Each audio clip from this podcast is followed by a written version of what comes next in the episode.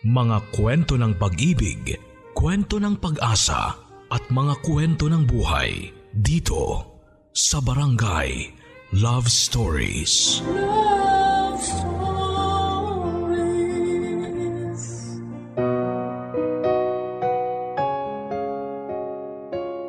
May mga taong pihikan pero may mga taong mapili pero sa maling paraan ng pagpili. Ang sabi nga kapag ang pag-ibig ay pumasok sa puso ni numan, hahamakin ang lahat masunod lamang. Ito ang naging pamantayan ng ating kabarangay sa paraan niya ng pagpili ng dapat niyang mahalin. Hindi porke itinitibok ng puso ay siya na. Pwedeng kiligin na lang muna at huwag agad sumabak at mahulog. Pakiramdaman muna ang mga umaaligid para hindi magsisisi sa huli. Isipin natin na ang pag-ibig ay isang kalye. Sa dami ng iyong naging relasyon na hindi nagtagal ay matatawag natin itong mga dinaanang kalye. Sa dami ng dinaanan ay palaging may isang mahabang kalye na laging nadadaanan at nalalampasan. Kung ano ang ibig sabihin niyan ay may papaliwanag sa kwentong inyong mapapakinggan. Narito ang kwento ni Lane. May mayahambing kakayang kwento sa mga dinaanan niya. Mabait na tao si Lane, masipag at matalino. Sinasabing hindi man siya mayaman ay maganda ang buhay niya dahil sa pagsisikap. Masasabing swerteng tao si Lane subalit madalas bigo sa bagay na gusto niyang makamtan. Alamin din natin kung ano nga ba ang bagay na yan. Makikilala din natin ang kaibigan niyang si Cheryl. Tayo nang pakinggan ang storyang magbibigay aral sa mga taong sarado ang puso at isipan.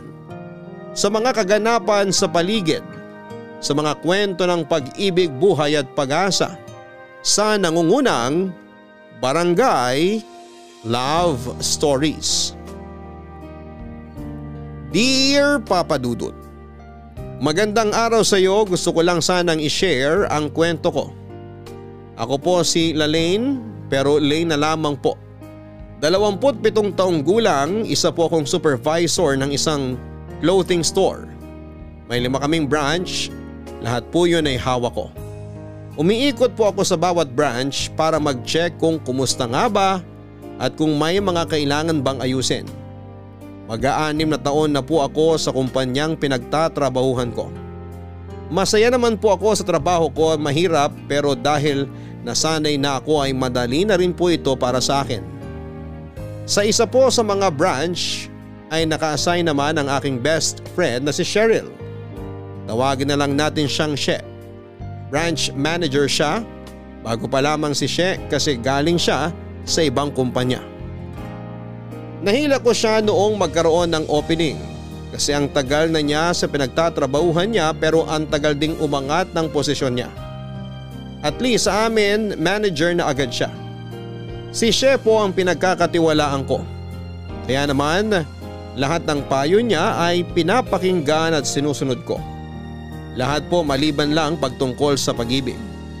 Para sa akin po kasi dapat pagdating doon ay ako lang ang magdedesisyon. Opo pinapayuhan niya ako at alam din naman po niya na hindi ko naman sinusunod. Partikular na po ay si Manuel. Kaibigan namin siya, mas matanda siya ng labing dalawang taon sa amin ni She. Parang kuya-kuyahan ang tingin ko sa kanya. Pero siya sa akin ay may ibang pagtingin.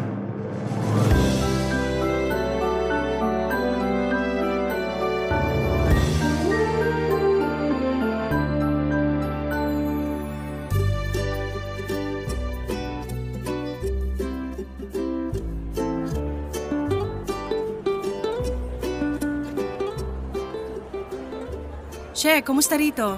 Good afternoon, ma'am. Sa bunutang kita eh. Tigilan mo nga ako sa ma'am-ma'am na yan. Siyempre, nasa trabaho tayo eh. Boss kita, kaya dapat, ma'am. Baka may makadinig sabihin wala akong galang. Dadalawa lang tayong nandito. Sino makakarinig? Tsaka isang hakbang lang ang inangat ng posisyon ko sa'yo, kaya tigilan mo yung ma'am na yan. Sige, sabi mo eh. Good! Okay ba na tawagin kitang bruha? Puisit ka sa sabunutang kita eh. May mga customer. I mean, good afternoon, ma'am. Ikaw kasi, muntik na tayo makita nagtatawanan. Normal lang naman yun. Sandali ah, Saan ka pupunta? pupuntahan ko yung customer. Ano ka ba? Hayaan mo muna silang mamili. Tatawagin ka niyan. May ibang customer talaga na mas gusto nilang namimili muna sila. Yung may freedom sila to go around. Yung iba naman naiinis, ayaw nila ng may sunod ng sunod. Ah, okay. Dun sa pinanggalingan ko kasi ganun. Sundan daw namin yung customer. Alisin mo na sa sistema mo yun. Iba na ngayon. Hayaan mo silang mamili. Huwag mo na silang sundan. Mamaya padating na yung tao mo dito sa store kaya relax ka lang. Antayin mo silang tawagin ka. Oo nga, malapit nang dumagsa mga tao mamaya. Sabay na tayo mag-lunch ha. Sige, saan tayo? Alam mo naman, bago lang ako dito sa lugar kaya wano sa mga masasarap kainan dito. Ay, may pupuntahan tayo. Ang sarap ng food nila dun. Baka mahal. Medyo. Kaluka ka. Kung araw-araw dun sa mahal ako kakain, baka yung sweldo ko pinang-lunch ko lang. Luka-luka.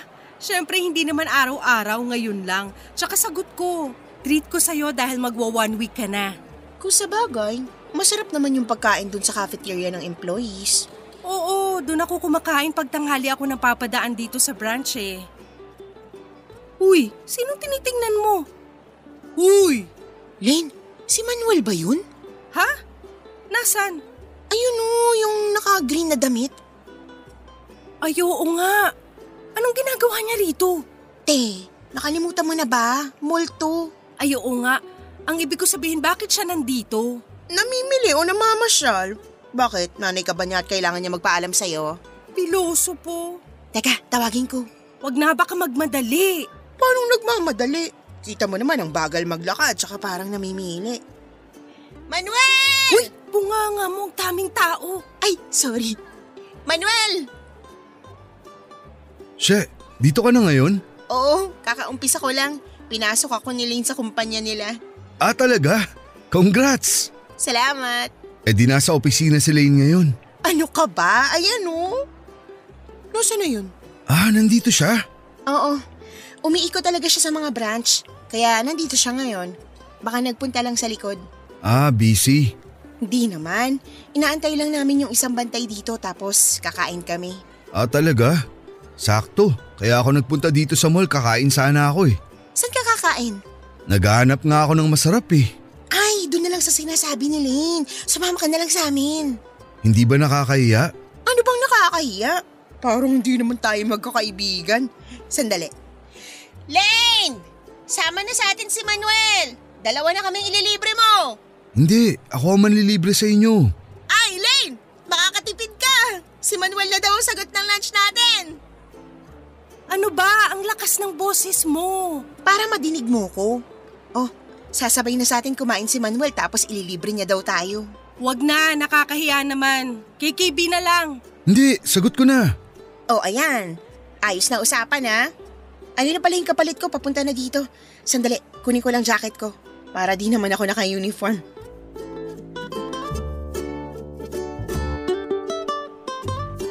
Wala akong nagawa papadudot. Alam ni She na iniiwasan ko si Manuel dahil parang iba ang pakay nito sa akin. May itsura naman si Manuel masipag at may sariling negosyo. Pero wala talaga akong nararamdaman sa kanya. Siguro kahit na hindi ko sabihin ay alam niya naman ang pakiramdam ko. Kaya siguro hindi din siya sumusubok na ligawan ako. Pero makulit si She papadudot. Sinadya niya talaga na makasama namin si Manuel kasi botong-boto siya kay Manuel para sa akin. Kaso nga ay iba ang nararamdaman ko. Habang kumakain kami ay panay pasaring ni She. Sa sobrang inis ko sa kanya ay nakurot ko siya sa tagiliran ng hindi nakikita ni Manuel. Kaso ang lakas ng sigaw niya ng aray kaya napatanong si Manuel kung bakit. Agad ako nakaisip ng dahilan. Ang sabi ko ay may masakit kay She kaya kailangan na naming umalis. Halos tapos na rin naman kaming kumain kaya wala nang nasayang. Pumayag na lamang si Manuel at sasamahan pa sana niya kami pero sinabi ko na ako na ang bahala kay She. Si She naman ay hindi makapagsalita kasi yung kuko ko ay nakakapit pa din sa tagiliran niya.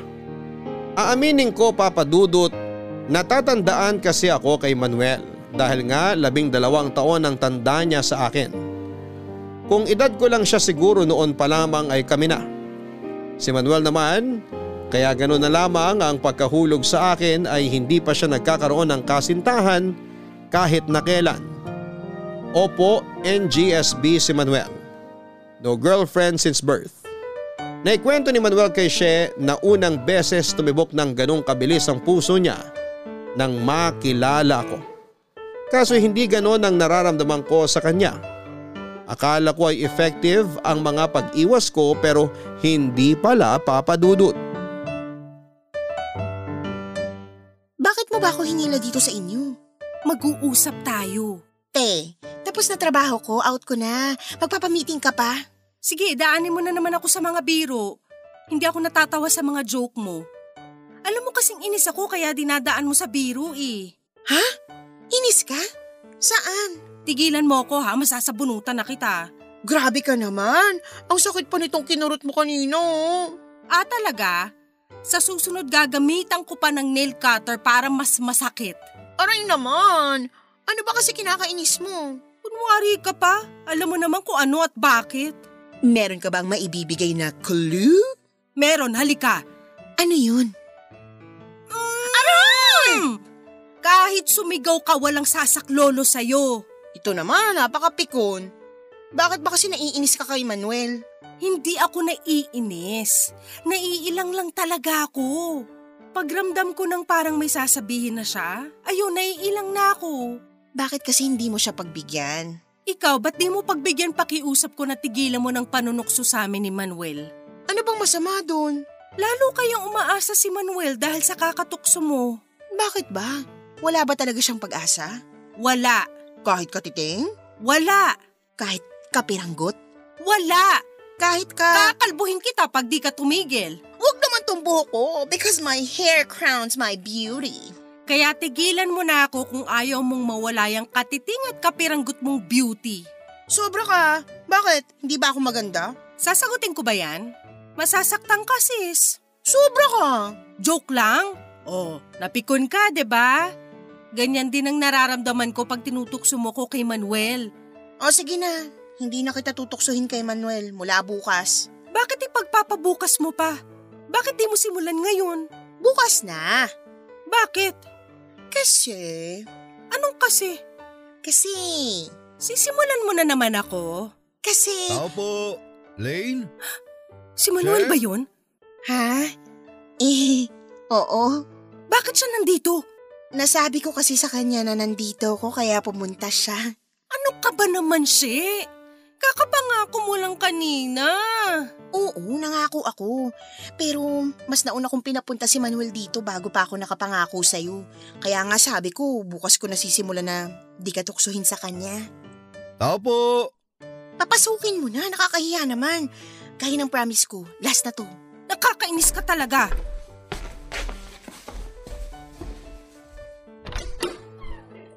Lane, good evening. Tuloy ka. Good evening, Manuel. Napadalaw ka. Ha? Kasi sabi mo, di Oo ba, na, okay na pala. Ay, ano yung mga dala mo? may sakit ka kasi kanina kaya binilhan kita ng prutas. Ay, ang sweet and thoughtful mo naman. Para mas mabilis kang gumaling. Ano ba ang sakit mo? Ah, masakit lang tiyan niya kanina. Pero okay na siya ngayon. Di ba, She? Ha? Ah, eh, oo, okay na ako. Salamat dito sa prutas ha. Akin din ba yung bulaklak?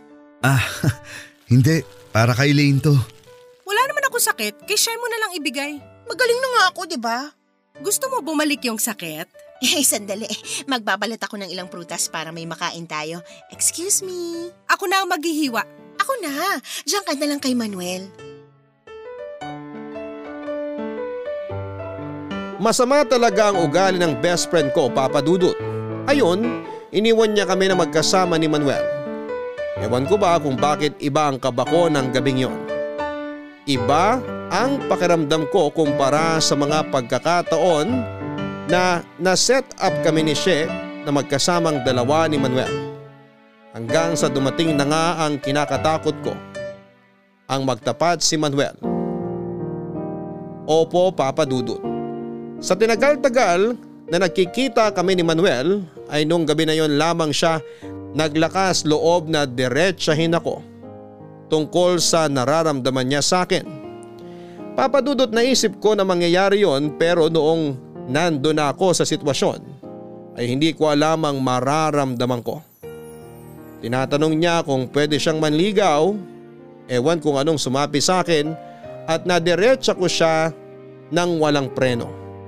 Sinabi kong una ay wala pa sa isipan ko ang makipagrelasyon. Pangalawa ay parang kapatid lamang ang nararamdaman ko sa kanya. Tumahimik siya ng ilang segundo papadudod at nakita ko yung buntong hininga niya. Sa kanya sinabi na naiintindihan niya ako at saka siya nagpaalam. Hindi na siya lumingon at diretsyong umalis. Naawa ako papadudot pero mas nakakaawa siya kung papaasahin ko pa papadudot. Barangay Love Stories Barangay Love Stories Magbabalik ang Barangay Love Stories Next applicant please! Good morning, sir. Naghahanap ka ng trabaho, di ba? Yes, sir. Bakit ka umalis sa dati mong trabaho? Ang daming problema, sir eh. Toxic, sir. Parang ang lungkot palagi. Eh, gusto ko kasi masaya yung trabaho. Ba't di ka mag-clown? Smile ka naman dyan! Kwentong Barangay LS. Now streaming on Spotify.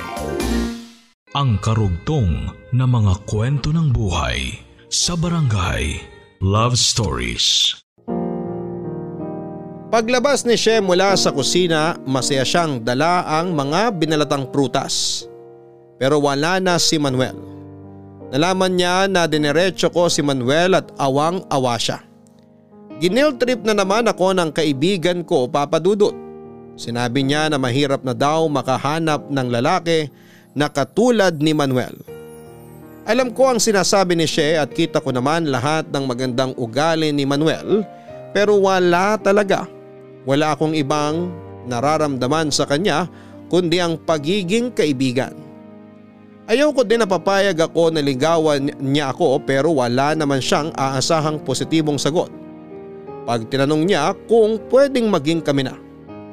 Ayaw ko din na sagutin siya dahil lamang sa awa. Mas pangit naman yata yon papadudot. Pero kahit sinabi ko kay Manuel na hindi pa ako handa ay hindi ko din akalain ang pagdating ng isang tao.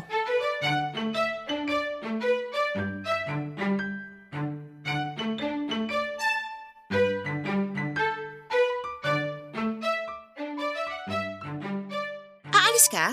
Porke nakabihis, aalis? So matutulog ka? Piloso po ka talaga. Eh bakit ka nga nakapustura? Postura? Ang luma ah. O sige, bakit ka naka-isputing? Anong isputing? Gusto mo luma eh. Ewan ko sa'yo. May bibisita kasi. OMG! Sa wakas! So, okay na kayo ni Manuel? Hindi ka pa nakaka-move on? Si Manuel nga hindi na nangungulit, ikaw nandiyan ka pa rin sa issue. Ibig mo sabihin, hindi si Manuel ang darating? Hindi nga. Eh sino? Mamaya papakilala ko sa'yo. Hindi ka naman magbibistida ng ganyan kung hindi siya manliligaw sa'yo. Huwag mo nga pangunahan ng sitwasyon. Dadalaw lang siya, hindi ko alam kung manliligaw ba o ano. Pero sinabi mo kay Manuel na hindi ka pa handa sa relasyon. Bakit magpapaligaw ka? Sinagot ko na ba? Eh di hindi mo sasagutin. Bakit ko naman siya sasagutin kung hindi naman siya nagtatanong? O sige, paano kung tanungin ka? Ewan? Anong ewan? Hashtag ewan mo o hashtag ewan hindi ka pa handa? Let's cross the bridge when we get there. Anong bridge naman yan? Tao po! Ay, siya na yun. ba si Lane? Ken, sandali! Nandyan na! Ay, wow! Ang liit ng boses ng ate ko. Ken, sandali! Nandiyan na! Umayos ka mamaya pagpasok niya ha, sinasabi ko sa'yo. Hi Ken! Pasok ka! Salamat. Ah, Ken! Ito si She, best friend ko. She, si Ken. Hello! Lahat ba kayo magkakaibigan? Magaganda? Alam ko na yan. Hirit yan ang nang uuto. Hello, alam ko naman na maganda ako, no? Hindi nga lang pagdiinan ang ganda ko. Pasensya ka na dito sa kaibigan ko ha. Okay lang. Cute nga eh. Manliligaw ka ba sa kaibigan ko? Huy! Pasensya ka na talaga sa kanya ha. Matabil talaga dila nito eh. Okay lang. Sasagutin ko tanong niya. Yun ang gusto kong gawin, pero masyado atang mabilis kaya hayaan ko munang magkakilala kami ng lubos ni Lane tsaka ako siya tatanungin. Oh, nasagot na ang tanong mo ha. Pero kung magpapakilala ka, wala ka man lang dala? Meron. Ito oh. Ano yan? Ay, di ko ba nasabi sa'yo? Chef si Ken. Nakilala ko siya nung nagpa-meeting yung boss natin sa isang hotel. Siya yung chef na nag-prep at nagluto ng food. Nagustuhan ni boss, kaya pinatawag yung chef para pasalamatan. Ayun, doon na kami nagkakilala. Mula noon, hindi ko na matanggal mga mata ko kay Lane. Bakit? Dumikit ba mata mo kay Lane? Uy, umayos ka nga. Palabiro pala tong best friend mo eh. Hindi ah, seryoso ako. ano nakakatawa? Alam niyo mabuti patikman na natin itong mga dinala ni Chef Ken. Sigurado masarap na naman to. Doon tayo sa kusina. Sige, sunod na lang ako.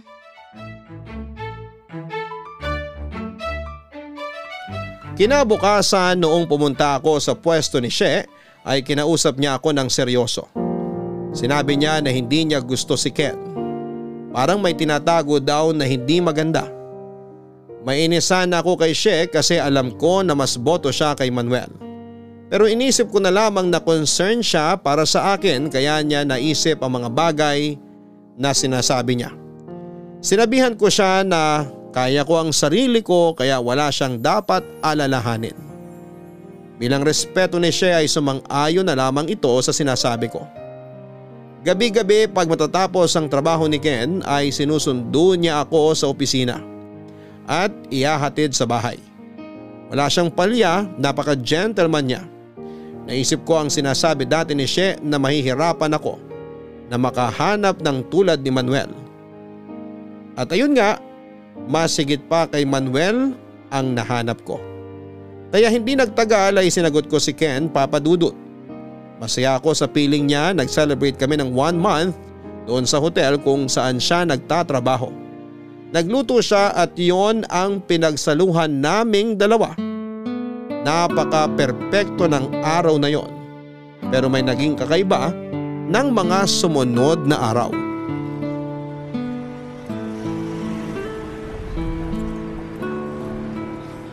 Bakit ngayon ka lang?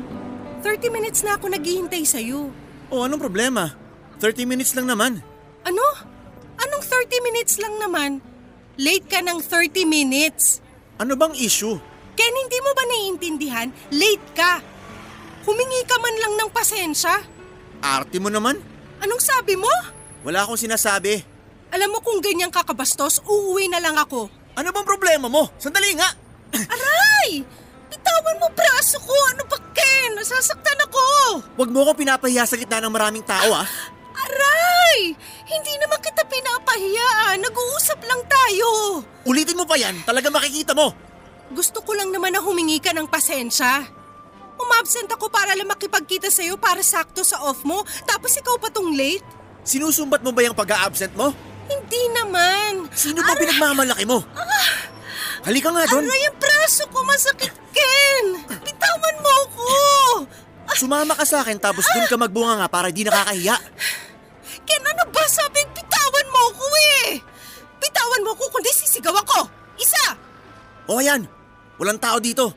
Dito ka mag-inarte. Ken, ano ba nangyayari sa'yo? Tinatanong mo pa? Sinira mo araw ko. Yun ang nangyari. Sorry na! Kalimutan mo na yung sinabi ko! Kalimutan? Hindi ko ba sa nakakalimutan pag pinagmumukha kong katawa-tawa? Hindi naman kita pinagmumukhang katawa-tawa! Tumahan ka nga. Ang arte mo. Gusto mo ipakita sa mga tao na masama akong boyfriend kaya umiiyak ka ng ganyan. Ah! Aray, Ken, tama na! Anong tama na? Ngayon ka magdrama dito. Walang tao. Sige, iyak! Tama na, Ken! Patawarin mo na ako! Lane? Manuel! Sino yan? Yan ba pinagmamalaki mo sa akin? Anong nangyayari dito? Wala, Manuel. Sige na, iwan mo na kami. Umiiyak ka ba? Hindi! Umalis ka na raw. Sino ka bang unggoy ka? Ken, halika na. Huwag mo na lang siyang pansinin. May relasyon kayo, no? Wala! Sinungaling! Hoy! Sira ulo ka! Aray! Tama na, Manuel! Tama na! Hindi na ako lalaban! Tama na! Sa susunod na saktan mo pa si Lane, hindi lang yan ang aabutin mo! Umalis ka na! Ayoko na makikita ang pagbumuka mo kahit kailan. Hayop ka! Lane, anong nararamdaman mo? May masakit ba sa'yo? Nung makita kong natalo mo siya, nawala lahat ng sakit na natanggap ko sa kanya. Salamat, Manuel. Walang anuman. Halika sa ospital. Okay lang ako. Wala namang masakit sa akin eh. Uuwi na ako. Ihatid na kita. Salamat.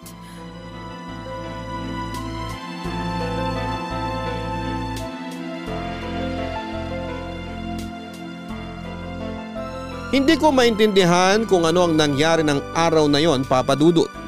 Pero hindi lang yung pisikal na pananakit ni Ken ang nararamdaman ko, kundi pati emosyonal.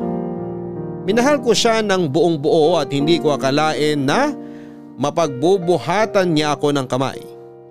Hindi ko naman din alam kung saan nang galing si Manuel at bakit siya nandoon. Nagkataon na may bibilhin daw siya sa lugar na yon para sa kanyang tindahan nang marinig niya na parang may umiiyak out of curiosity ay sinundan niya ang pinanggagalingan hanggang sa nakita niya nga kami. Kaya salamat talaga sa kanya. Hindi ako nasaktan ni Ken ng husto. Kasi kung hindi dumating si Manuel ay ewan ko na lamang kung anong klasing pananakit pa ang nagawa sa akin ni Ken. Nung sinabihan kong umalis si Ken sa harap ko nung araw na yon ay ayoko na talaga siyang makita pa. Sa ginawa niya ay hindi ko siya mabibigyan pa ng pangalawang pagkakataon. Makalipas ang ilang araw ay kinalimutan ko na ng lubusan si Ken. Kasabay ng pagkawala ng mga pasako ang pagtunaw ng pagmamahal ko para sa kanya. Barangay Love Stories. Barangay Love Stories.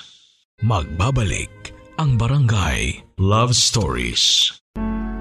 Mga hugot na may kurot. Kung alam mong para sa'yo, ipaglaban mo. Barangay LS Love Says. Pero kung may mahal na siyang iba, palayain mo na. Barangay LS Love Says. Now streaming on Spotify. Ang karugtong na mga kwento ng buhay sa Barangay Love Stories. Papadudot kahit iniiwas-iwasan ko si Manuel ay hindi nagbago ang pakikitungo niya sa akin. Pero dahil nga noong unang binasted ko siya ay hindi na siya nangulit at naging casual na lamang siya. Sa tuwing aksidente kaming nagkikita, ako naman ay nawala ng pagkailang ko sa kanya. Bagamat si siya ay galit na galit sa ginawa sa akin ni Ken ay nagsisimula na naman akong kulitin na kung si Manuel na lang ang sinagot ko ay hindi sana nangyari sa akin yon. Nakakainis ang sinasabi ng best friend ko pero sa loob ko. Alam ko naman na tama siya. Pero anong gagawin ko kung wala talaga akong nararamdaman kay Manuel? Pasok sa isang tenga at labas sa kabila na lang kapag kinukulit ako ni She. Kasi si Manuel ay mukhang nakarecover na at nakamove on na noong binasted ko siya. Pero yon ang akala ko. Kasi isang beses ay nagtanong uli si Manuel kung po pwede ba siyang manligaw. Siyempre gaya ng sagot ko dati ang ibinigay kong sagot sa tanong niya. Alam kong masasaktan na naman siya pero makulit siya. Sabi ko uli sa kanya na hindi pa ako handa kasi nasa isip ko pa din ang hindi magandang nangyari sa amin ni Ken. Sinasabi niyang hindi hindi niya gagawin sa akin yon pero wala talaga papadudot. Kinakailangan ko naman siyang itaboy at iwasan. Ang daming nangyayari papadudot kaya kailangan kong i-relax ang utak ko. Kaya niyaya ko si She para sa isang girls night out sa isang bar. Sa bar na yon ay may makikilala ako.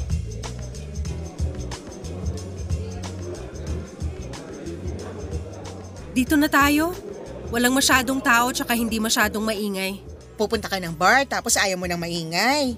Lola? Siyempre, para makapagkwentuhan tayo ng hindi nagsisigawan. Ang dami namang bar dun sa Malati na malapit lang sa atin. Bakit lumayo pa tayo? Para maiba naman. Bakit hindi sa Makati? Mas malapit tayo ron. Okay na dito sa Tomas Morato para wala tayong masyadong kakilala. Bakit? May iniiwasan ka ba? Wala. Ako, wag mo nga ako ini-etchos. Kilala kita. Wala nga. Iniiwasan mo si Manuel. Mariosep ka naman. Akala mo ba ganun kaliit ang mundo para magkita kayo sa mga lugar na pinupuntahan mo? Hindi naman. Pero alam mo, medyo nakakatakot kasi. Hindi kaya sinusundan ako ni Manuel? Kasi parang lagi siyang nandun kung nasan ako. Wow, JGSS! Gandang-ganda sa sarili. Ganda yan, kaya sinusundan. O baka lagi mong sinasabi sa kanya kung nasan ako? Eh, nung nakipagkita ka kay Ken, nung araw na sinaktan ka niya, hindi mo sinabi sa akin na magkikita kayo at kung saan. Paano ko masasabi kay Manuel yun? So stalker nga si Manuel. Ay, grabe siya. Hindi ba pwedeng nagkataon lang talaga? O sige na, nagkataon na ako nagkataon. Tsaka, mabuti nga't nagkataon. Kasi baka hindi lang pasa sa braso at labi ang natanggap mo. Naku, nanggigigil talaga ako sa kanya yun. O puso mo. Huwag mo nang isipin yun. Kaya tayo lumabas para makapag-relax sa mga problema at sa pagod sa trabaho. Oo nga. Erase, erase, erase ang stress. Tara na, order na tayo. Mabuti pa nga. Waiter! Yes, ma'am. O-order na kami. Ah, sige po. Tatawag po ako ng waiter. Ay, sorry. Hindi ka ba waiter? Hindi po. Bouncer po ako dito. Bouncer? Bakit may bouncer? Madalas ba ang gulo dito? Ito naman, napakaliteral. Siyempre para lang may proteksyon if ever may kung ano. Ah, okay. Anyway, pasensya ka na. Akala ko waiter ka. Okay lang, ma'am. Dahil natuwa ako sa inyo, ako na lang ang kukuha ng order niya. Wag na, nakakahiya naman. Para sa'yo, okay lang. Ano yung pangiti-ngiti mo na yan? Wala. O ayang ka na naman ha. Hindi mo pa kilala yan, baka mahulog ka na naman agad. Sobra ka naman sa akin. Napangiti lang mahuhulog na agad. Kilala ko yung mga ngiti mo na yan. Yan yung ngiti na nauutukan na naman sa matatamis na dila ng lalaki. Alam mo, umorder ka na lang. Ah, waiter. I mean, bouncer. Ace na lang po, ma'am. Hi Ace, ako si Lane. Siya si She, kaibigan ko. Magandang gabi sa'yo, Lane. Welcome dito sa bar namin. Parang ngayon ko lang kayo nakita dito. Oo, ngayon lang kami actually gumimik dito sa Quezon City. Nagpupunta kami rito pag may meeting lang pero sa mga resto kami. Pwede na bang umorder? Ay, opo, pwede na po. Sandali nga. Bakit pag ako may mga po at opo kang sinasabi, pag siling parang casual ka lang? Ano ibig mo sabihin? Mukha akong matanda? Ito naman kung ano-anong iniisip. Pasensya ka na rito sa kaibigan ko ha, palabiro talaga to. Okay lang, gusto ko nga yan eh. Nakakagaanan ko ng loob mga customer. Bouncer ka ba o hosto? Ang saya mo namang kausap. Pasensya ka na talaga sa kanya ha. O-order na kami. Ano bang drinks ang marerecommend mo sa amin? May best seller kami dito. Sabihan ko yung bartender para igawa kayo. Sandali lang ha. Sige. Halika na, lumipat na tayo. Ha? Bakit? Hindi mo ba napansin? Dinidiskartehan ka na ng bouncer na yun na nag-waiter-waitera na parang hosto. Yang utak mo talaga?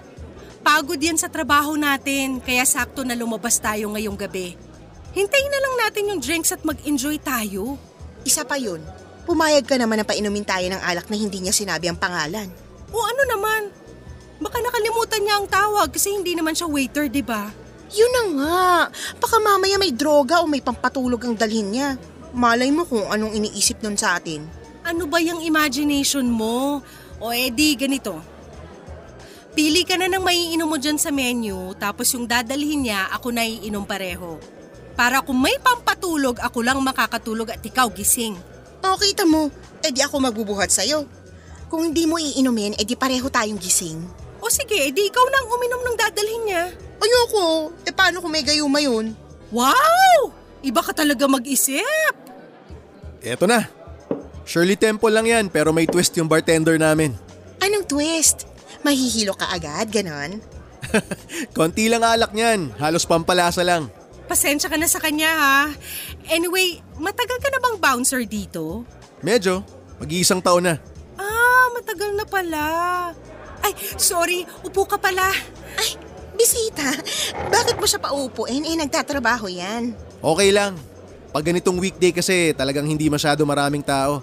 Kaya okay lang na umupo-upo kami. Wala ba kayong upuan sa loob? Nakakatawa ka talaga. Huwag ka sana mapikon sa kaibigan ko ha. Nako, sanay na ako makipag-usap sa mga tao. Sa tagal ko ba naman nagtatrabaho sa bar eh. Kaya pwede naman ako makipagkwentuhan kahit sandali. Pag may pumasok, mga waiter naman ang sumasalubong. Sana nga lang walang gulo ngayong gabi. Manggulo kaya ako? Eh, just lang. Magbabanyo nga muna ako. Papadudot napaka-cute ni Ace kaya ayon hindi ko alam na nagpapa-cute na din pala ako sa kanya. Pero halatang ganon din naman siya sa akin. Buong gabi din kaming kinontra ni She at mabuti na lamang at sanay na sanay si Ace sa mga katulad ni She. At dahil naman sa walang masyadong tao ay halos hindi na tumayo si Ace sa mesa namin. Pero hindi siya umiinom. Gusto lang daw niya ng kakwentuhan. Matapos ang gabing yon ay nagkapalitan kami ng phone number ni Ace. Mabilis siya papadudot. Wala siyang sinayang na panahon. Agad-agad ay nagsimula siyang manligaw. Hindi ko alam papadudot siguro ay masyado akong desperado dahil sa nakaraang hindi magandang relasyon kay Ken. Kaya nasagot ko kaagad si Ace. Galit na galit na naman si She sa nangyari at sinabihan akong hindi na nadala pa. Pero mahigit isang buwan na kaming magkarelasyon ni Ace. Ni minsan ay hindi niya ako nasaktan ng kahit napitik. Kaya sigurado akong napakalaki ng pagkakaiba ni Ace kay Ken. Si She din naman, nung nakita niya na hindi ako sinasaktan ay tumahimik na rin naman sa pagkontra.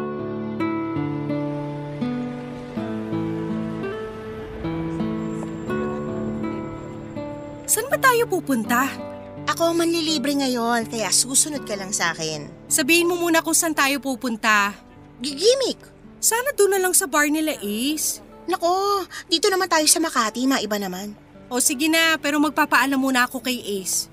Bahala ka. Tawagan ko lang siya sandali.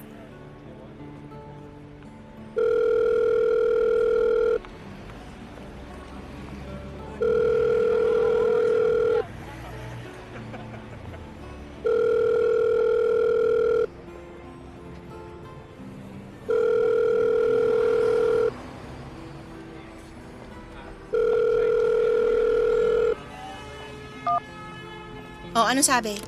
Ring ng ring eh. Baka maraming tao. Di bale, mamaya ako na lang tatawagan. I-message mo na lang kaya. Mababasa naman niya yun. Naku, ayoko, mahirap na. Baka magkaroon ng miscommunication at misinterpretation pag simulan pa ng alitan. Mabuti yung tawag para personal. Para walang miscommunication at misinterpretation, sabihin mo kasama mo si misunderstood. Ewan ko sa'yo. Tara na nga! Sandali lang, mahihintayin lang tayo. Sino? Si Manuel. Ano? Bakit mo niyaya si Manuel? Bakit naman hindi? Kaibigan naman natin siya.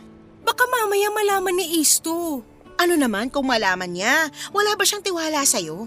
Mayroon, syempre. Oh, ano kinakapanik mo dyan? Wala. Sige, nasa na ba siya? Parating na yun. Alam mo naman yun on the dot lagi. Pag sinabing 9pm, 9pm. Oh, ayun na. Nakita mo? Parating ng lalaking gentleman. On time lang, gentleman na. Siyempre, kasi may respeto siya sa oras ng kausap. O di ba yun ang pinag-awayan niyo ni Ken nung late siya, kaya lumabas ang totoong ugali? Huwag na nga nating pag-usapan yun. Masaya na ako kay Ace. Ayoko na mag-isip ng kung ano. Sorry, naghintay ba kayo? Ano bang naghintay? May two minutes ka pa nga eh. Napaaga lang kami. Kamusta kayo? Huy, kumusta daw? Kayo ang sabi niya, so tayong dalawa ang kinukumusta niya. Kanina pa kami magkausap sa telepono. Nakamusta niya na ako, nasagot ko na din siya. Kaya ikaw lang ang tinatanong niya. Hindi mo naman kailangang sagutin, Lane, kung ayaw mo. Okay lang. Tara na, saan ba tayo? Mabuti. Saan yon? Ang alin? Yung Mabuti Bar. Saan yon? Bruwa ka talaga. Lika na nga. Ayan, ngumiti ka din ng totoo at matamis, kaya tayo na. Follow me. Malayo ba yan? Huwag ka nang umangal kasi eto na tayo. Dito ba? Kilala ko may-ari nito. Hingi tayong discount. Naku, wag na. Marami akong budget. Kaya ba 50% discount? Abusado ka naman. Dito ka na kaya tumira. Joke lang, kayo naman. Pero malay mo. Sige, i-push mo. Basta malaki din maihingi natin na discount. Kaklase ko nung high school ang may-ari nito eh. Tara na sa loob.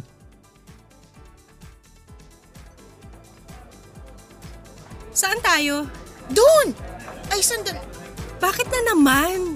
Lane, si Ace di ba nasa bar nila? Oo. Eh sino yung may kaakbay na yun? Lipat na lang tayo. Hindi. Sandali at susugurin ko yung taksil na yan. Hayaan mo na, lipat na lang tayo. Sino ba yun? Sino pa? Yung ulupong na boyfriend nito ni Lane. Ayun, palabas.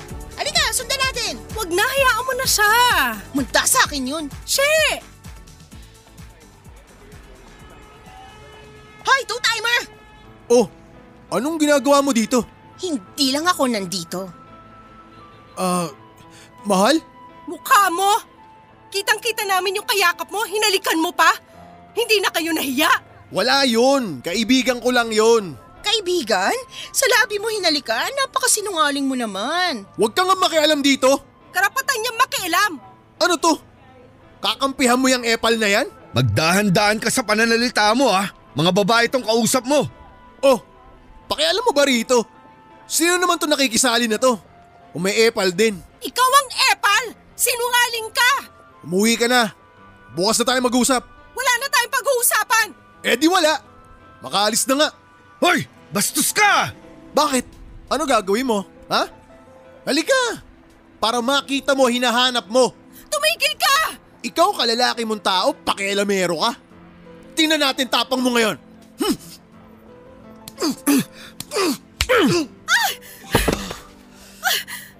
Manuel! Ay, tulog? Eh, tapang-tapangan lang pala tong bouncer na to eh. Tara na, mag-celebrate tayo. Iwan natin yan dyan.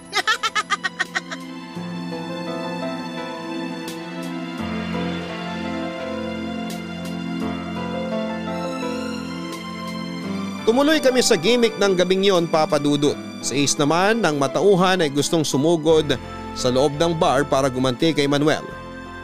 Pero dahil kakilala ni Manuel ang may-ari ng bar, ay protektado kami. Hinarang ng mga bouncer ng bar si Ace. Kahit mga kakilala din pala ni Ace ang mga ito. Sinabihan siyang umuwi na lamang kaya umalis din si Ace at hindi nasira ang gabing yon. Kahit masakit sa loob ko ay pinilit kong magsaya dahil ayokong makita ko ni She at Manuel na nagdaramdam sa mga nangyari. Nahihiya ako, papadudot, na lamang ko na bukod pa pala sa babaeng kahalikan ni Ace sa bar ay may iba pa itong mga karelasyon. Sabay-sabay kami papadudot. Hindi man nananakit ng pisikal si Ace ay emosyonal naman kung manakit siya. Si Manuel na naman ang naging bayani ng gabing yon ay masaya sa pagsasama-sama naming tatlo ng pagkakataong yon. Ilang araw ang nakalipas ay muling nagtanong si Manuel kung pwede ba siyang manligaw pero gaya ng dati yon pa din ang sinagot ko sa kanya.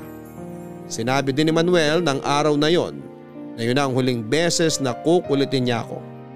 Humingi siya ng pasensya sa pangungulit niya sa akin. Pero makakaasa daw ako na hindi na niya ulit ako tatanungin tungkol doon.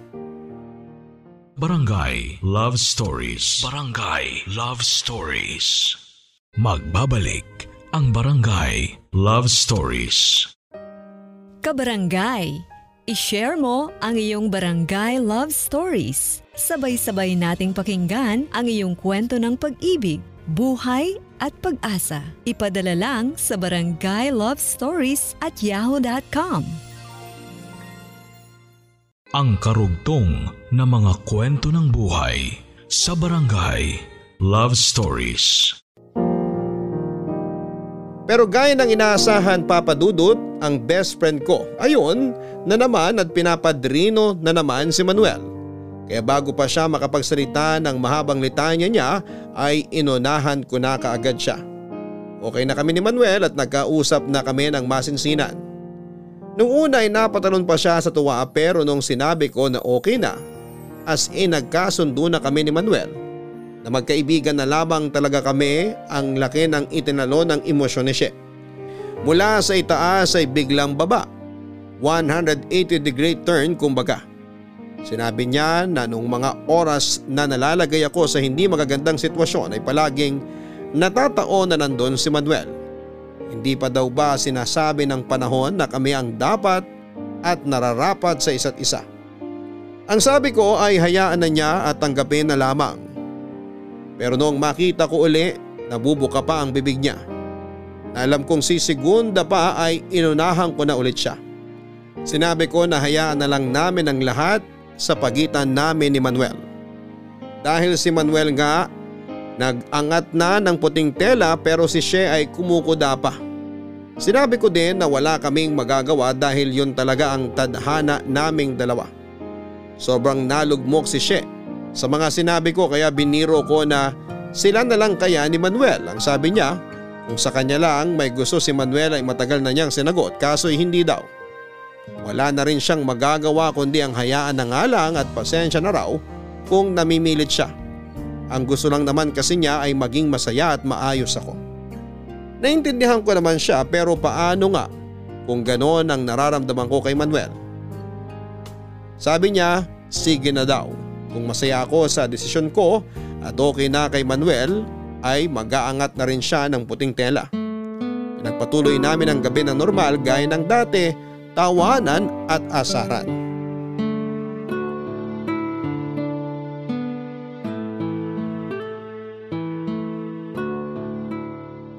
Lane? Si Sheo na. Kakahiwalay lang namin kanina. Sandali, nandyan na. Pasok. Bakit? Anong meron? Kakahiwalay lang natin ah. Eto nga, di pa ako nakapagbihis. Akala ko nga papasok ka na uli eh. Patawa ka na naman. Ano ngang pakay mo at nagmadali kang pumunta rito? Teka, paano mo nalaman na nagmadali ako? Ito naman, salita ko lang yun. Hindi ko naman alam na nagmadali ka talaga. Kasi nagmadali talaga ako. Alam mo, hindi naman siguro yung pagmamadali mo ang pag-uusapan natin, no? Oo nga, ikaw kasi. Ay ako pa sinisi. O ano nga ang pakay mo? May sasabihin kasi ako. Alam ko na yan. Paano mo nalaman? Ano ka ba? Natural, hindi ka naman pupunta rito na nagmamadali nang wala kang sasabihin, di ba? Oo nga, pasensya na't nagmamadali kasi ako. Oo nga, nagmamadali ka na nga. Ano nga yung sasabihin mo? Ay, oo nga pala. Papunta dito si Manuel. Ano ka ba naman? Akala ko ba okay na? Bakit pinipilit mo na naman? Sabi ko lang pupunta si Manuel. Ano pinipilit dun? Ipipilit mo na naman na maging kami. Hindi ah. Sinabi ko nga okay na ako, 'di ba? Si Manuel magtatanong na naman kung pwede niya akong ligawan. Kukulitin na naman niya ako. Bakit ang dami mo agad sinabi? Pupunta lang yung tao. May sasabihin lang daw. Ano raw sasabihin niya? Malay ko. Ako ba si Manuel? Nasaan na siya? Papunta na ba? Sabay kami pumunta dito. Kaya nasa labas lang siya. Ha? Oo. Hinihintay niya lang yung signal ko para pumasok na siya. Kaya eto na! Manuel! Pasok! Magandang gabi, Lane. Kanina ka pa ba nandyan sa labas? Oo, So nadinig mo yung mga sinabi ko? oo pero huwag kang mag-alala. Hindi kita kukulitin. Ewan ko ba dyan sa kaibigan ko, napakapraning. Pasensya na. Okay lang. Hindi naman kita masisisi kasi nga naging makulit naman talaga ako noon. Pero noon yun. Ano bang sasabihin mo? Wala. Ano? Ay, si Manuel ba kausap mo? Akala ko ako. Sige, aalis na muna ako para makapag-usap kayo. Ayan ka na naman eh. Ano? Lalabas lang naman ako. Okay lang na nandito ka. Kasi sa inyo ko naman sasabihin ang sasabihin ko eh. Pati sa akin? Oo, pati sa'yo. Kinakabahan naman ako sa sasabihin mo. Lalo ako. Bakit ka naman kinakabahan? Wala lang, masama ba? Ikaw, bakit ka kinakabahan? Alam mo nang gugulo ka lang. Baka pwedeng hayaan na natin magsalita si Manuel. Sabi ko nga, Manny Boy, the floor is yours. Magpapaalam sana ako sa inyo. Ano ba yan? Hindi mo pa nasasabi yung sasabihin mo, magpapaalam ka na? Luka-luka ka talaga, nagpapaalam siya sa atin. Teka, anong ibig mong sabihin? Mawawala na muna ako dito sa lugar natin. Saan ka pupunta? Hindi ko pa masabi eh. Bakit naman? Oo nga, ayaw mo kaming sumunod no. Kaya ayaw mo ipaalam kung saan ka pupunta. Hindi naman. Siguro sasabihin ko na lang pag ayos na ang lahat. Nakakalungkot naman yan. Kung saan ka man pupunta, mag-ingat ka na lang. Salamat sa inyong dalawa. Sandali, kailan ka ba aalis? Dapat may despedida party tayo. Di ba, Lane? Ha? Oo, bakit naman hindi? Tingnan natin kung may singit ko sa schedule. Kung kinakabahan ka sa budget, sagot ko na. Pero doon ulit tayo sa bar ng kaklase mo para may discount. Sige, sabihan ko siya. Paano? Aalis na ako. Sasabayin na ako. Paano? Alis na kami. Sige, mag-ingat kayo. Salamat. Mag-ingat ka rin palagi. Paalam uli. Magpaalam sa amin ni Lane pag aalis ka na talaga. Halika na.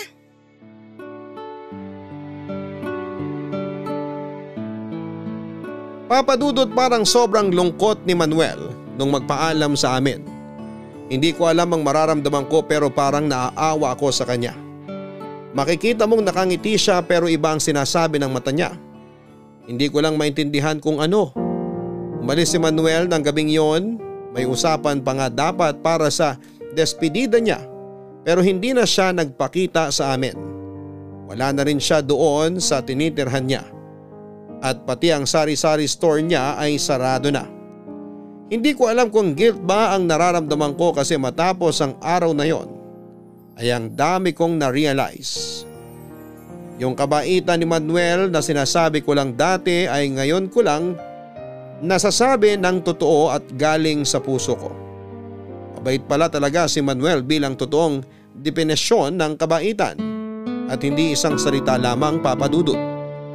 Hindi ako nakatulog kasi bigla kong naramdaman na mahal ko pala si Manuel.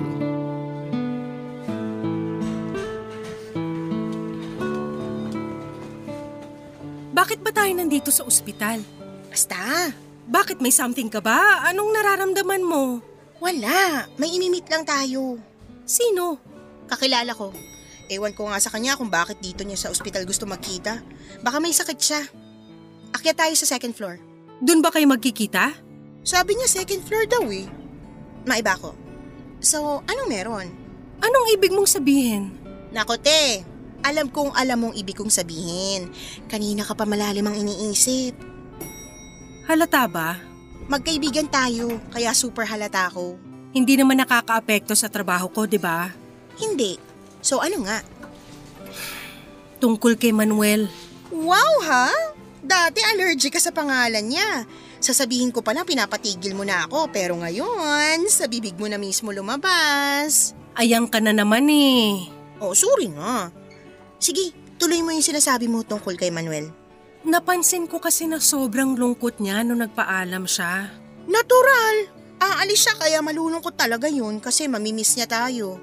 Ay, sige. Baka mag-react ka na naman. Ako na lang. Ako na lang ang mamimiss niya. Hindi. Iba ang naramdaman ko sa kanya noon. Tapos hindi na siya nagpakita uli matapos nung gabing yun. Baka hindi binigyan ng discount nung kaklase niyang may-ari nung bar, kaya nahiya na magpakita. Puro ka naman biro, seryoso ako. Pinapatawa lang kita. Ang bigat kasi ng pagkakasabi mo. Parang miss na miss mo na si Manuel. Pero syempre hindi. Alam ko naman na never mo siyang mamimiss. Oo, namimiss ko na siya. O yun naman pala. Ano sabi mo? Miss mo na siya? Oo.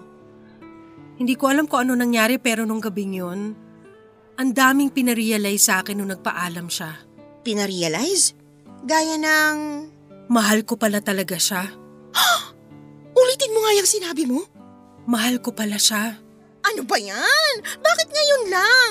Di bale, yung imimit natin ngayon, yung dating bantay sa tindahan ni Manuel, siguradong alam niya kung nasan si Manuel kaya siya makikipagkita. Siguro kung nagkita-kita tayo bago siya umalis, nasabi ko sana sa kanya tong sinasabi ko sa'yo ngayon. Kung noon pa niya nadinig yan, malamang hindi umalis yun. Pero pag nalaman natin kung saan siya lumipat, puntahan natin agad ah. Sige. Teka, si Ken ba yung palapit? Si Ken nga. Magtago ka sa likod ko. Subukan lang niya saktan ka. Ako makakalaban niya. Lalaine? Ano kailangan mo? Sasaktan mo na naman kaibigan ko? Hindi. Pupuntahan talaga kita, Lane. Magbabaka sakali ako sa pwesto niyo kung nandun ka. Ano bang kailangan mo? Hihingi sana ako ng tawad. Mali yung ginawa ko. Matapos yung relasyon natin, may naging karelasyon uli ako. Nasaktan ko na naman siya pero hindi na ako nakaligtas sa batas. Nakulong ako ng apat na buwan. Doon ko naisip mga kamalian ko. Aba, Mabuti naman. Kalalaki mong tao mananakit ka ng babae. Akala mo lahat ng babae hindi lalaban sa'yo. Pasensya na. Lane, sorry talaga. Sandali, bakit ka nagsasorry? Huwag mong sabihin na makikipagbalikan ka sa kaibigan ko ha. Hindi. Hindi ko na siya guguluhin. Hinahanap ko talaga lahat na nasaktan ko para humingi ng tawad. Pinapatawad na kita. Sana totoo na hindi ka na mananakit ng babae. Hindi na. Pangako ko yan. O paano, aalis na kami. Sige, bye. Salamat uli. Kaloka! Pero at least nagbago na siya. Akala ko makikipagpalikan tapos masasabi mo na naman na hindi mo pala talaga mahal si Manuel. Lane, Ace? kumusta? Ano? Makikipagbalikan ka tapos lolokohin mo na naman kaibigan ko? Ah, nako hindi. May girlfriend na ako. Tsaka seryoso na ako ngayon. Ilan? Ilan sila na girlfriend mo? She! So yun lang ba? Nilapitan mo ko para sabihin na may girlfriend ka na? Eh di congratulations! Lane, huwag ka sanang magalit. Alam ko na napakalaki ng kasalanan ko sa'yo. Pero natuto na ako ngayon. Tsaka nagtanda na ako ng husto. Kasi ayoko nang maulit yung nangyari sa akin. Oo nga, ano ba yung mga kalmot sa mukha mo? Pati ba pusa pinapatulan mo na rin? Bale, nangyari to nung magkita last week yung dalawang girlfriend ko. Sandali. Tama bang naiisip ko? Nung nagkita yung dalawang girlfriend mo, imbis na mag-away, ikaw ang pinagtulungan kalmutin? Oo, ganun na nga. Pero yung girlfriend ko ngayon, kababata ko siya. Siya gumamot ng mga sugat ko. Sa totoo lang, doon ako napahiya sa sarili ko. Lane, sana patawarin mo na rin ako para mapanatag na yung loob ko. Nako, sana naman magtino ka na sa girlfriend mo. She, ano ka ba? Ako din gusto ko ng closure para wala akong bitbit sa pagpasok ko sa darating na relasyon ko. Kaya pinapatawad na kita, Ace. Salamat. Maraming salamat, Lane.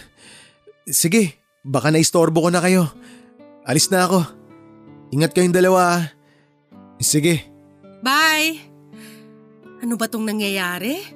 Bakit sila nagpapakita ngayon at sa parehong araw at dito pa talaga sa ospital ah? Baka nagpa-check din silang dalawa. In fairness, nakakatakot. Parang may mangyayari. Uy, ano ka ba? Knock on wood! Wala naman sana. Oh, si Tikoy na to. Yung sinasabi kong bantay sa tindahan ni Manuel. Nasaan ka na? Nan, dito na kami sa second floor ng ospital. Oh, ayan. Nireplyan ko na.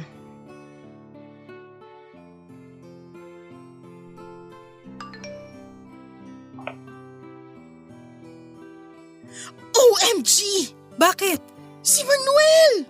Nasaan daw si Manuel? Nandito daw siya sa second floor ng ospital. Binabantayan siya ni Tikoy. Ano?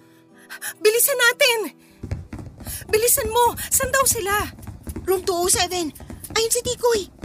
Ayun yung 207! Bilis! Mauna ka na. Kakausapin ko lang si Tikoy. Manuel! Lane, Ano bang nangyari sa'yo? salamat. Saan? Anong salamat? Lane. Bakit ka umiiyak? Lane si Manuel. Matagal na pala siyang may cancer. Hindi niya lang sinasabi at ayaw niyang ipakita na nahihirapan siya. Ano? Manuel! Ano ka ba? Bakit hindi mo sinabi sa amin yan? Lane, mahal kita. Manuel! Mahal din... Manuel? Doktor! Tulungan niyo kami! Manuel!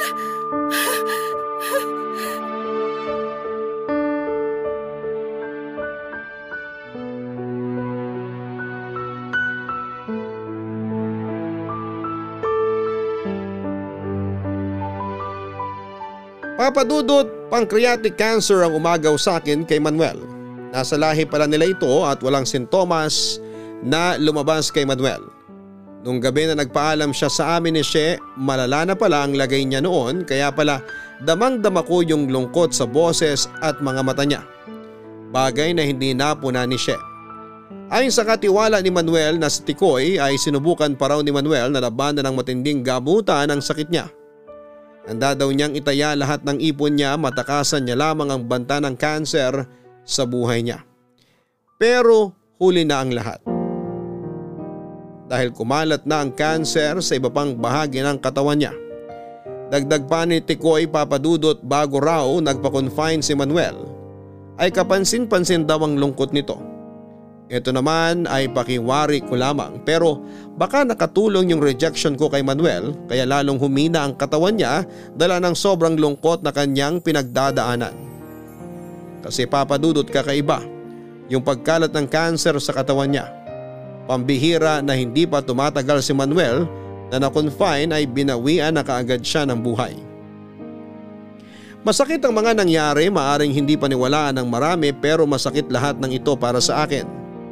Ilang buwan na rin ang nakakalipas pero ramdam ko pa rin ang sakit at panghihinayang. Noon pa man ay ako ang unang tinitibok ng puso ni Manuel pero hindi ko pinahalagahan yon dahil sa pagkabulag sa mga naiisip ko na dapat ay para sa akin. Pero dumating ang araw na napagtanto ko na si Manuel din pala talaga ang dapat na tinitibok ng puso ko. Hindi ko nasabi kasi noong araw na yon na handa na akong sabihin sa kanya ay bigla naman siyang nawala papadudot. Napakadaya ni Manuel kasi siya lamang ang nakapagsabi na minahal niya ako. Hindi niya ako binigyan ng pagkakataon para masabi din yon pabalik sa kanya. Ako ang unang tinibok ng puso niya at ako din pala ang nasa puso niya hanggang sa huling tibok nito. Sa ngayon ay wala akong karelasyon. Hindi pa ako handa pero hindi ko din naman gagawing dahilan ng pagkawala ni Manuel para hindi na ako umibig pang muli. Sigurado na gusto rin ni Manuel na lumigaya ako pero kung mangyayaring mapagdesisyonan kong umibig muli ay hindi manihigit sa kanya, sana'y halos kapantay man lang sana niya. Salamat po Papa Dudut sa pagbibigay daan sa aking kwento. Ang inyong forever kapuso at kabarangay, Lalaine. Madalas mangyari ang tulad ng naranasan ni Lane. Yung hanap ka ng hanap sa paligid pero yung nandyan na sa harapan mo na halos na iaalay na ang sarili niya sa iyo ay parang espiritu lamang na hindi mo nakikita. Nakakabulag ang panlabas na anyo ng isang tao. Pero ang mas importante ay yung nararamdaman mo kung ano ang nasa loob niya. Kung bubuksan mo lang ang iyong isipan siguro'y maaari nitong kausapin ang puso mo na maghinay-hinay para mas makapili ng karapat dapat. Nakakapagod maghanap kaya siguro'y umupo ka na lamang muna at pakiramdaman ang tibok ng iyong puso. Kasi malay mo eh katabi mo lang pala siya. At hindi ninyo namamalayan sabay na sabay pala ang bawat tibok ng puso ninyo.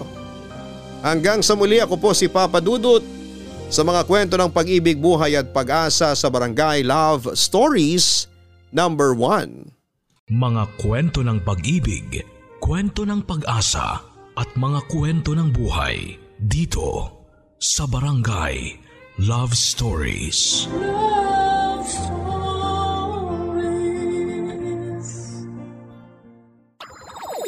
Nagustuhan ng iyong napakinggan? Ituloy yan via live stream sa www.gmanetwork.com/radio.